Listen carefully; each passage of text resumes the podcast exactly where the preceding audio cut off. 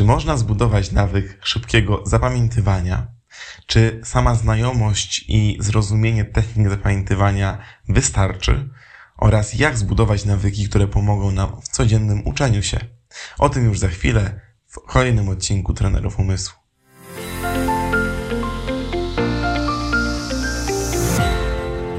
Cześć, witam Cię bardzo serdecznie na naszym kanale, na kanale Trenerów Umysłu, e, gdzie wraz ze swoim bratem Bartłomiejem pokazujemy, jak się uczyć, jak lepiej wykorzystywać nasz umysł, jak go trenować, aby osiągnąć jak najlepsze wyniki. A wiemy to innymi z naszego własnego doświadczenia, ponieważ jesteśmy pierwszymi reprezentantami Polski na Mistrzostwach Świata w szybkim zapamiętywaniu. E, to były Chiny 2011, natomiast też wielokrotnymi medalistami Mistrzostw Polski e, i praktykami. Od wielu lat, od e, już ponad 10 lat uczymy w naszej szkole bezbrainowy wymiar edukacji, jak lepiej korzystać ze swojego umysłu. I dzisiejszy odcinek będzie właśnie poświęcony sposobowi treningu, który realizujemy na naszych kursach, ale który możesz sam zacząć włączać w swoją codzienność. Bo właśnie o to chodzi, aby te techniki, e, które nam często się kojarzą z trikami pamięciowymi, nie były tylko jednorazowymi trikami, ale żeby zmieniły nas, żeby zmieniły nasz sposób zapamiętywania, e, uczenia się, przetwarzania. Dlatego e, ten odcinek jest pokazaniem, w jaki sposób, takiego wycinka oczywiście, w jaki sposób my pracujemy z Wami, z naszymi uczniami, dorosłymi, dziećmi, e, z osobami w każdym wieku, tak aby zbudować te dobre umiejętności, dobrą, dobre nawyki też uczenia się.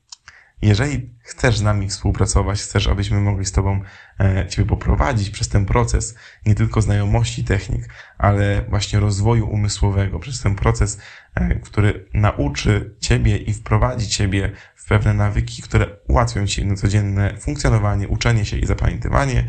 Link na pewno do naszych zajęć znajdziesz w podpiętym komentarzu pod tym filmikiem. Dobrze, więc zaczynamy. Tematem dzisiejszego odcinka jest pewien nawyk, czyli jak zbudować nawyk szybkiego zapamiętywania, szybkiego uczenia się. Po co Wam w ogóle nawyk? Dlaczego same techniki nie pomogą? Techniki są dobre wtedy, kiedy my wiemy, jak z nich korzystać. Czyli nie tylko wiemy, że są i nie wiemy, jak wyglądają, ale również umiemy z nich korzystać, wiemy, jak w praktyce z nich skorzystać, ale możemy z nich korzystać tylko wtedy, kiedy świadomie weźmiemy je do ręki i z nich skorzystamy. Przykładem może być metoda zapamiętywania imion, o której jakiś czas temu mój brat opowiadał w jednym z odcinków, i metoda zapamiętywania e, flag, o którym ja opowiadałem. To są te metody konkretne na konkretną sytuację. Czyli mamy jakiś problem i potrafimy go rozwiązać. Natomiast to nie tylko to jest celem ćwiczenia. Tak naprawdę to jest tylko przy okazji ćwiczenia pamięci, takiej umiejętności konkretnego wykorzystania techniki, o wiele ważniejszą rzeczą jest zbudowanie nawyku. Zobacz, że Twój organizm, Twój mózg cały czas korzysta z pewnych nawyków, schematów.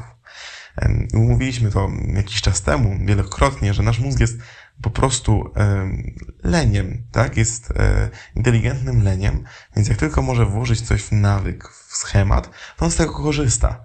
I później ten schemat powtarza, powiela, żeby nie musieć zużyć, użyć zbyt dużej ilości energii na to, co nie jest potrzebne. Dlatego warto nauczyć się pewnych nawyków, które pomogą nam w normalnym funkcjonowaniu, lepszej zapamiętywaniu, lepszym uczeniu się. I teraz gdzie korzystamy z takich nawyków? Gdzie możesz zobaczyć, czy te nawyki naprawdę są w Twoim życiu? Możesz to zobaczyć, jak wstaniesz i pójdziesz do drzwi z powrotem.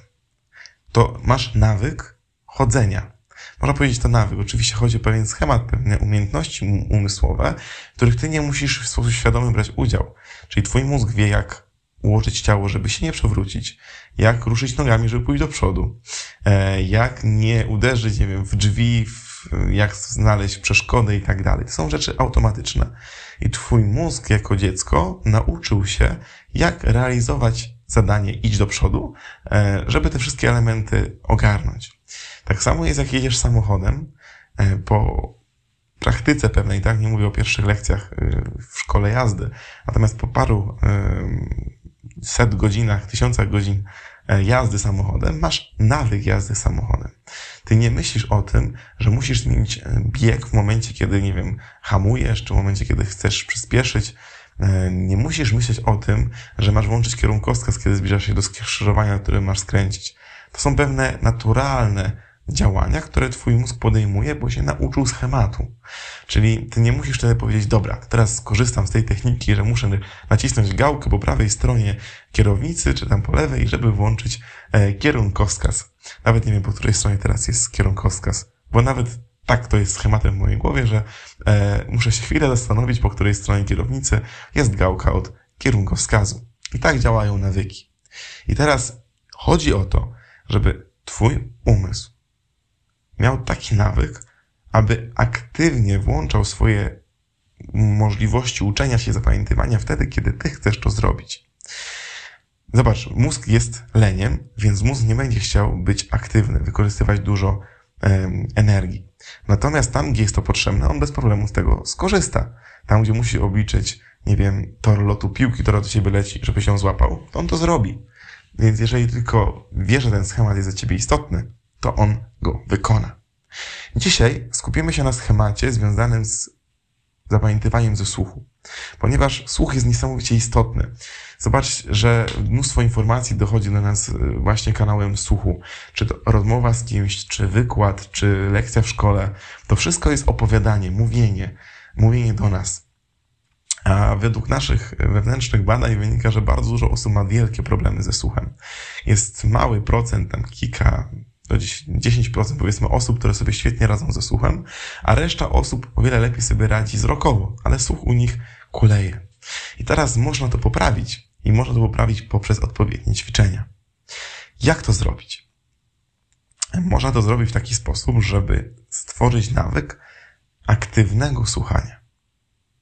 Weźmy sobie na przykład nie wiem, jakiś odcinek czegoś na YouTubie, na przykład odcinek trenerów umysłu, albo jakiś program w telewizji.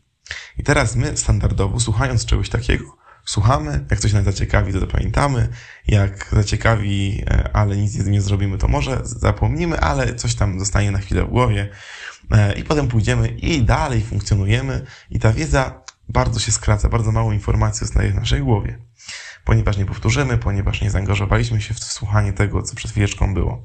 No chyba, że jest to bardzo ciekawy temat, który nas interesuje, to trochę informacji zostanie w naszej głowie. Natomiast, co by się stało, gdybyśmy po każdym słuchaniu czegoś, co jest dla nas istotne, nauczyli nasz mózg, że robimy aktywną powtórkę. Czyli na przykład po dzisiejszym odcinku trenerów umysłu wyłączasz komputer, czy tam wyłączasz yy, yy, smartfona yy, i próbujesz opowiedzieć wszystko ze szczegółami. Wszystko to, co przed chwileczką słyszałeś, słyszałaś. I teraz, jak będziesz to sobie opowiadał, to zobaczysz, ile rzeczy uciekło z twojej pamięci. I to jest ten fajny nawyk, w którym mózg zaczyna zauważać, no nie, nie skupiłem się. Więc dużo informacji mi uciekło. Jak masz tylko czas, to warto włączyć sobie to na nowo, ten odcinek czy ten fragment telewizji, aby sprawdzić, jakie informacje naprawdę ci uciekły, gdzie zrobiłeś błędy i jak je poprawić. Jeżeli oczywiście masz na to czas. I teraz, jeżeli to zrobisz raz czy dwa razy, to, dużo ci nie da. Da ci to tyle, że te informacje, które powtórzyłeś, zostaną w twojej głowie na długo. Czyli aktywna powtórka po prostu zadziała. Natomiast jeżeli zrobisz z tego nawyk, czyli nauczysz swój mózg, że będzie zawsze przepytywany z tego, co przed chwileczką zapamiętywał, że będzie sprawdzany, czy umie to, co przed chwileczką słyszał, to on zacznie włączać swoją aktywność podczas słuchania tych informacji. Czyli podczas e, tego procesu, w którym on standardowo był trochę bierny. Oczywiście mózg się przyzwyczaja do wielu rzeczy. Może się przyzwyczaić do otoczenia, w którym dzieje się dane zadanie. Może się przyzwyczaić do osoby, która do nas mówi. Może się przyzwyczaić do, nie wiem, do kanału, że to jest laptop, to jest, y, nie wiem, smartfon, to są słuchawki i tak dalej. E, ale jeżeli będziemy to robili na różnych płaszczyznach, to on po prostu nauczy się, że ten nawyk zawsze będzie włączał. Jeżeli chcemy się nauczyć, żeby ten nawyk nam pomógł, na przykład w szkole, to dobrze sobie to robić w szkole Czyli po lekcji opowiedzieć sobie na głos, najlepiej na głos. Pamiętajcie, na głos, nie w głowie, tylko na głos. To, co przed chwileczką było na lekcji, a potem sprawdzić w podręczniku, co mi uciekło w zeszycie, co uciekło z mojej pamięci. No dobrze. Czyli podsumowując, mamy trzy rzeczy, żeby zbudować nawyk. Najpierw trzeba słuchać, potem opowiedzieć z pamięci, a potem poprawić swoje błędy. I najlepiej to robić nawykowo, czyli wielokrotnie.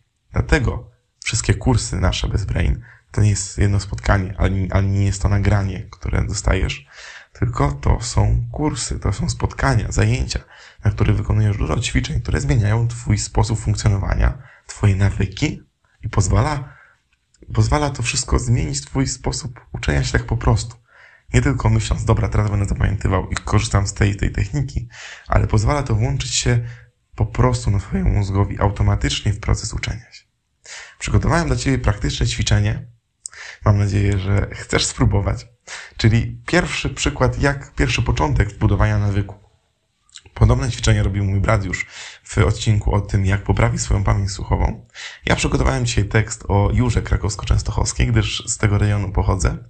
E, jest to parę ciekawostek, parę informacji. Spróbuj go posłuchać. Następnie dam Ci chwilę, żebyś zatrzymał nagranie i próbował opowiedzieć wszystko, co tam pamiętasz z tego tekstu. A później przeczytam Ci to jeszcze raz, byś mógł sprawdzić, jakie informacje uciekły z Twojej pamięci i co należało sobie jeszcze powtórzyć, żeby dobrze był zapamiętany ten tekst. Dlatego przygotuj się, bądź skoncentrowany i zaczynamy. Wyżyna krakowsko-częstochowska znajduje się, jak sama nazwa wskazuje, pomiędzy Krakowem a Częstochową.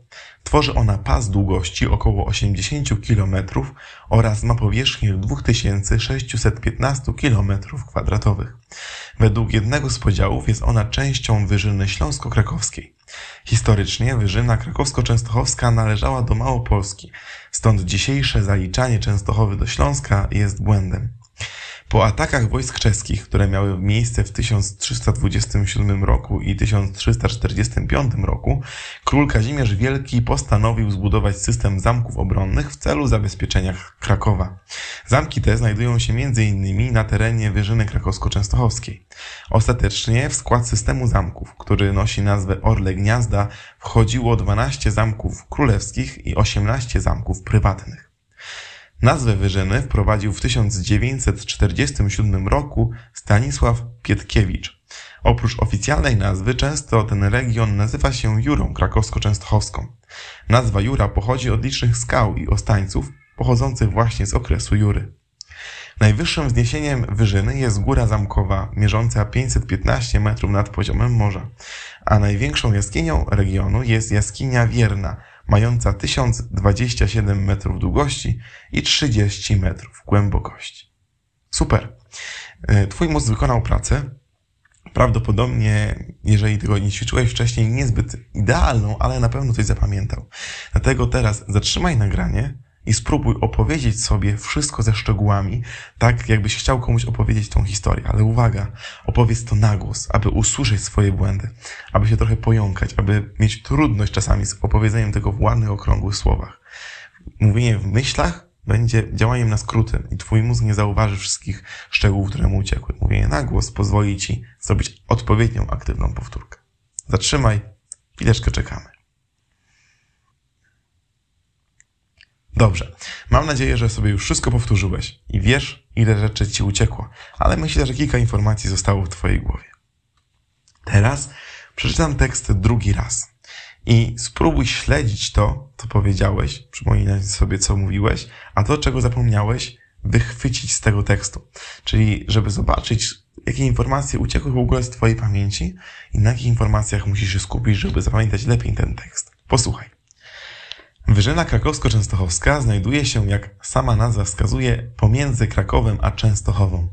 Tworzy ona pas długości około 80 km oraz ma powierzchnię 2615 km2. Według jednego z podziałów jest ona częścią Wyżyny Śląsko-Krakowskiej. Historycznie Wyżyna krakowsko-częstochowska należała do Małopolski. Stąd dzisiejsze zaliczanie Częstochowy do Śląska jest błędem. Po atakach wojsk czeskich, które miały miejsce w 1327 i 1345 roku, król Kazimierz Wielki postanowił zbudować system zamków obronnych w celu zabezpieczenia Krakowa. Zamki te znajdują się m.in. na terenie Wyżyny Krakowsko-Częstochowskiej. Ostatecznie w skład systemu zamków, który nosi nazwę Orle Gniazda, wchodziło 12 zamków królewskich i 18 zamków prywatnych. Nazwę wyżyny wprowadził w 1947 roku Stanisław Pietkiewicz. Oprócz oficjalnej nazwy często ten region nazywa się Jurą Krakowsko-Częstochowską. Nazwa Jura pochodzi od licznych skał i ostańców pochodzących właśnie z okresu Jury. Najwyższym wzniesieniem wyżyny jest Góra Zamkowa, mierząca 515 metrów nad poziomem morza, a największą jaskinią regionu jest jaskinia Wierna, mająca 1027 metrów długości i 30 metrów głębokości. No i jak? Jak ci poszło? Mam nadzieję, że nie wyłączałeś się podczas słuchania drugi raz tego tekstu. Ja powiem ci szczerze, że nie robiłem sobie aktywnej powtórki pomiędzy dwoma przeczytaniami tego tekstu i e, montażysta teraz musiał kilka razy wyciąć moje próby czytania tego tekstu, bo mój mózg, czytając drugi raz to, co miał już przeczytane, e, bardzo się nudził i cały czas myliłem słowa, przeskakiwałem jakieś słowa, czytałem mocno niechlujnie, nie dlatego, że nie chciałem, ale że mój mózg już to wiedział i się wyłączał, wyłączał swoją aktywność. Natomiast ty, dzięki temu, że powiedziałeś na głos to, co pamiętałeś i teraz sprawdzałeś swoje błędy, zaktywizowałeś swój mózg, bo on był ciekawy, gdzie się pomylił, co powiedział dobrze i sprawdzałeś swoją pamięć. Jak ci poszło? Proszę ciebie, daj znać w komentarzu, e, czy dałeś radę wszystko sobie powtórzyć odpowiednio, czy było dużo rzeczy, które ci uciekły, czy na przykład zapamiętałeś wszystko, ale z błędami. E, to jest bardzo ciekawe dla mnie, jak e, tutaj statystycznie rozdzieliłaby się ta informacja. Czyli powiedzmy, że masz trzy opcje do wyboru. Albo wszystko powtórzyłeś sobie super, albo miałeś wszystkie informacje, ale przypomniałeś sobie je błędnie, na przykład inne liczby lub inne imiona. E, albo trzecia opcja, e, bardzo wiele rzeczy zapomniałeś e, i na nowo musiałeś sobie przypomnieć podczas drugiego słuchania. Daj znać w komentarzu. A teraz gratis. Mam do Ciebie kilka pytań odnośnie tego tekstu. Ja zadam Ci to pytanie, Ty sobie go odpowiedz, a ja zaraz podam Twój, Tobie odpowiedź na to pytanie. Pierwsze pytanie. Ile kilometrów długości ma Wyżyna Krokowsko-Częstochowska? Prawidłowa odpowiedź 80 kilometrów długości. Czy Częstochowa należy do Śląska? Nie, zaliczenie Częstochowy do Śląska jest błędem. Pytanie trzecie. W jakich latach wojska czeskie zaatakowały Kraków? Według tekstu. Poprawna odpowiedź 1327 rok i 1345 rok. Pytanie czwarte. Jak nazywa się system zamków na terenie Wyżyny Krakowsko-Częstochowskiej? Są to orle miasta. Pytanie piąte. Ile zamków prywatnych wchodzi w skład tego systemu? Odpowiedź brzmi 18. Pytanie szóste. Kto wprowadził nazwę wyżyny? Nazwę wyżyny wprowadził Stanisław Pietkiewicz. Pytanie siódme. Z jakiego okresu pochodzą skały i ostańce na wyżynie krakowsko-częstochowskiej? One pochodzą z okresu Jury. Pytanie ósme. Jak nazywa się największe wzniesienie wyżyny? Góra Zamkowa. Pytanie dziewiąte.